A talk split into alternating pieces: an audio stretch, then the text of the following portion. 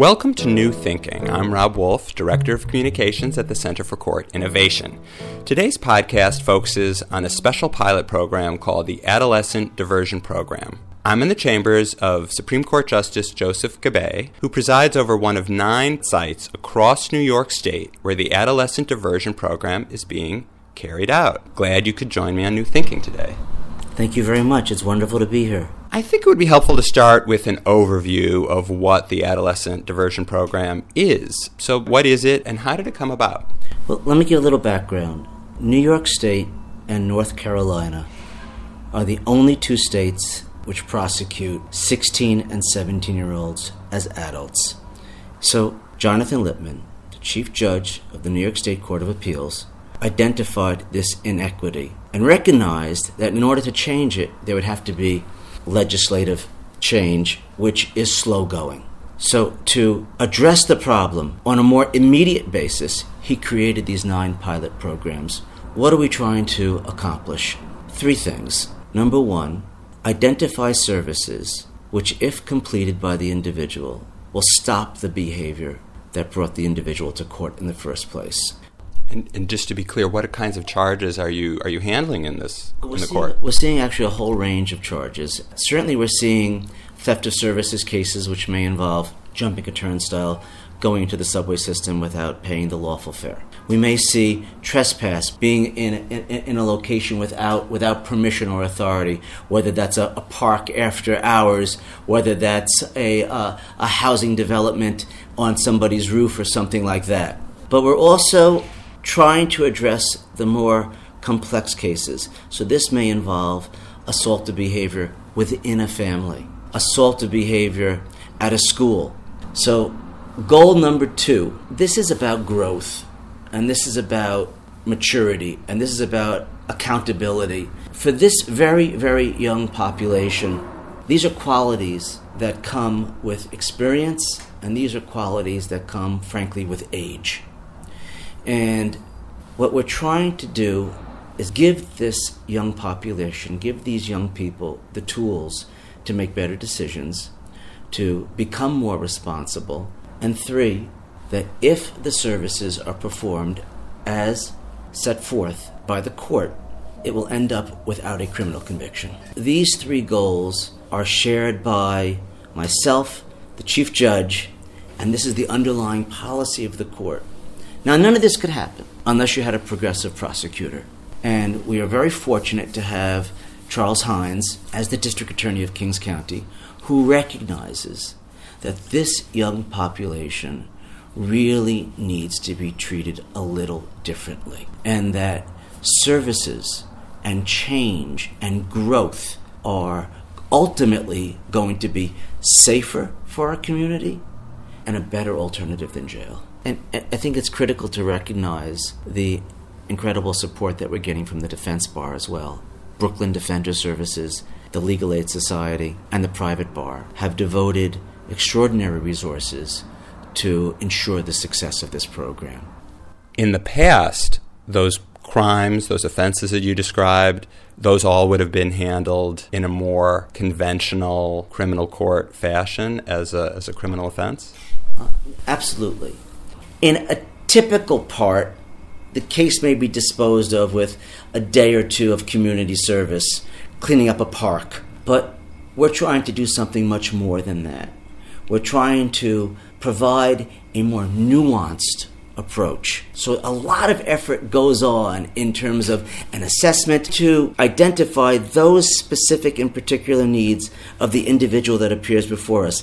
That just cannot take place in a large all purpose traditional part where the volume of cases is crushing. And I know you work closely with the Red Hook Community Justice Center, which has an on site clinic and has uh, extensive knowledge of community providers, social service providers, and relationships with them. How, how in fact, have they supported the work of uh, the Adolescent Diversion Program? It's, it's actually a two part model. My job is to identify services and craft an offer and negotiate between the parties, meaning the prosecutor and the defense, to make a deal that's going to work. Compliance is monitored by my colleague, Judge Alex Calabrese. So, in essence, the young person comes here, appears before you, their attorney, the prosecutor, yourself work out the plea, and then they'll go, you know, a couple miles away to the Red Hook Community Justice Center where they might actually have on site services. They appear before Judge Calabrese, who monitors compliance, offers his words of encouragement, and they don't come back here until the case is closed, or they or they never come back unless there's a problem and they need a, a little shot in the arm to encourage them. Exactly. It's the it's the latter. Hopefully, they never come back to see me again. If they're coming back to see me again, it's because there's a problem. I had a, I had a wonderful chance to observe you in the court, and I found you were very clear. You didn't use jargon or lingo. You seemed to really almost want it to be participatory because you asked people to raise their hand. Was this their first time here? What, were there family members here? Please raise your hand. You spoke directly to the defendants. You spoke with their family members when they appeared before you. You did things like encourage the young person to thank their guardian who presumably took time off from work, made a special effort to be with them. So there was a certain accessibility there, but I also thought an attempt to really make sure that the young person understood and wasn't just a, a cog. And I wonder is this is this how you always are, or is this a reflection of the fact that a young person, as you've said, that, that, that they are in fact different than adults? You know, I come to the adolescent diversion part having served in a felony drug treatment court for many, many years. So I have experience in the area of recovery, in the area of providing services, and in the area of, I want to call it engagement. Because there are two models at work here there's the coercive element. If you don't do it, there's going to be a punishment. You have to do it, okay? That doesn't always work. There has to be engagement there has to be internal motivation. So, what I'm trying to do is, I'm trying to communicate and get across that this is going to be something that's going to be good for you and your family and those you care about the most.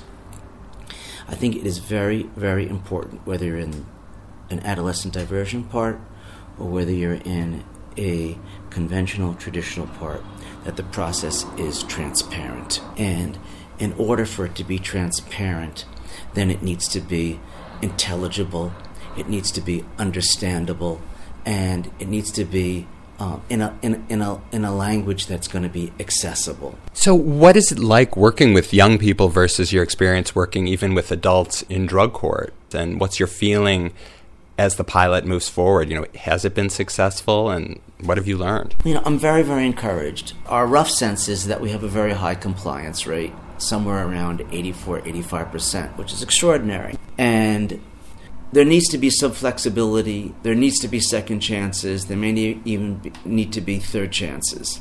There are nine pilots that are being carried out in different counties, including here in Kings County, which is otherwise known as Brooklyn, with the ultimate goal, perhaps, of legislative change so that it'll become system wide. And I wonder how you feel about the advantages of testing it in these pilot sites before it goes system wide the creation of a pilot program before this goes live, if you will, very sound, very prudent, and it's exciting to be in the middle of it.